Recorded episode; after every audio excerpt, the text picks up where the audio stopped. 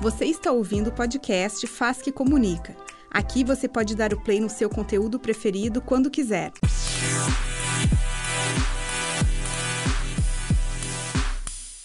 Então, Vinícius, puder falar para nós assim sobre a tua participação na Olimpíada uh, de Robótica e também queria saber que tu me relembrasse aquilo que tu me comentou sobre a importância da robótica para tua vida e como é que tu pretende levar isso daqui para frente. Tu comentou que tu gosta de é, pensar a tecnologia para ajudar as pessoas e tal. Se puder re relembrar aquela fala para nós.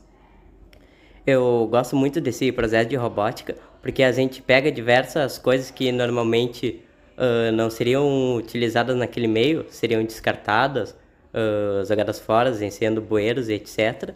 E a gente usa ela de forma sustentável para ajudar as comunidades, como por exemplo o projeto do pluviômetro, onde nós pegamos uh, materiais recicláveis, garrafas PETs, papelão, etc., uh, para fazer o nosso pluviômetro caseiro e colocar lá na Vila do Salso.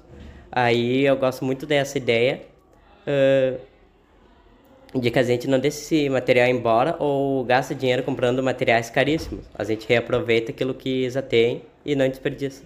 Legal, Vinícius. E o que, que tu pode falar para nós sobre a importância da robótica para tua vida nesse momento?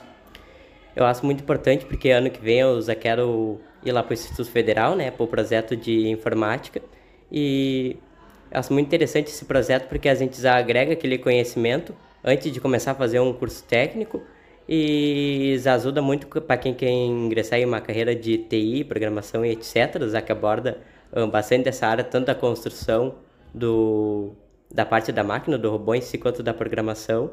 Uh, Vinícius, tu já está no projeto de robótica do CPJ, parceria com a FASC, há cerca de um ano, né? Mais Sim. de um ano.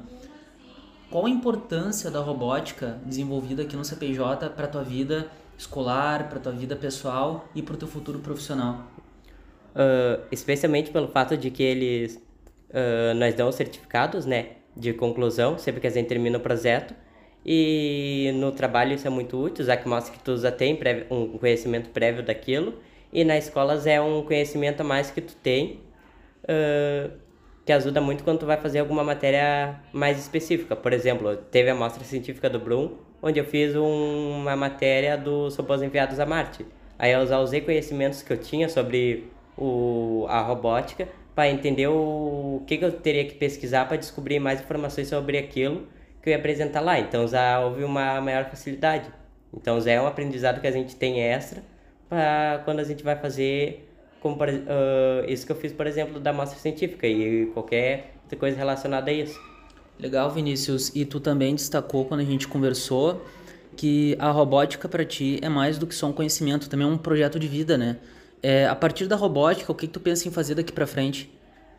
Pretendo principalmente começar o foco do estudo de inglês e programação, uh, para posteriormente ingressar em um curso superior de robótica e pretendo trabalhar nessa área de TI. E assim como a gente faz aqui, usar uh, itens, uh, coisas sustentáveis para fazer os projetos, como uh, hortas automáticas sustentáveis, né, como já teve aqui, uh, tipo estufas automáticas, etc., uh, para ajudar as comunidades que tenham pouca renda.